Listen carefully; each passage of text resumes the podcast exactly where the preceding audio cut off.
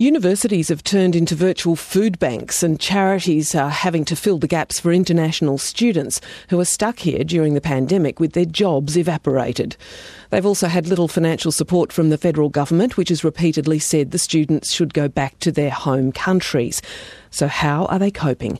Fatima Olumee reports. For international student Linet Momposhi, life has shifted drastically over the last couple of months. It's been quite tough uh, being away from my family and not knowing what their fate is uh, or what my fate is as well on this. Linet is a 21 year old Kenyan student studying at Western Sydney University. She's confined to her own room in campus housing. I think it's very hard when you don't see anyone. Just staying home makes it stressful and it makes you feel lonely. Sharon Tiyo, aged 20, is also from Kenya. She's a student at the University of Technology, Sydney. It's really hard to get someone just to talk to. I'm used to spending most days on campus and in the library. But companionship isn't the only kind of support that international students desperately need at this time. With many of them out of work due to COVID 19 restrictions, most of them are struggling to pay for rent and even food.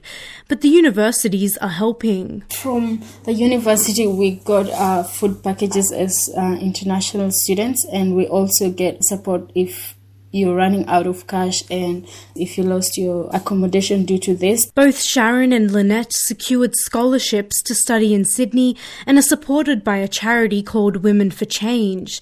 But not all international students are as lucky in receiving the same kind of help.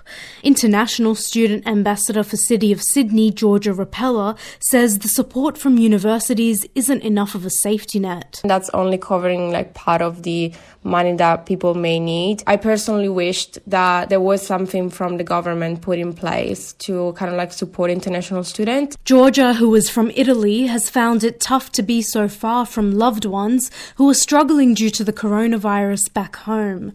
The pressure has also gotten to Linet as well, who wonders when she'll get to see her family again. I feel bad that I can't see them if I want to now, and I can't go anywhere either. Not to mention, the adjustment to online learning has had a strain on her mental health. This week I had a test and it was online, and I lost connection to it, and I couldn't reconnect to it to continue with it. So I really feel bad, and that's not the first time something like that has happened. And I feel like I'm working more now than I used to work before. And for Sharon, the real struggle has been maintaining the drive to study being home and doing online classes is a real motivation killer for me. I find myself procrastinating my work and assignments a lot. Despite there being no clear end in sight to the stress, the isolation from loved ones, and financial hardships, the girls are hopeful for good times ahead. It's just a stressful time for international students and everyone else in this country, but we'll get through it.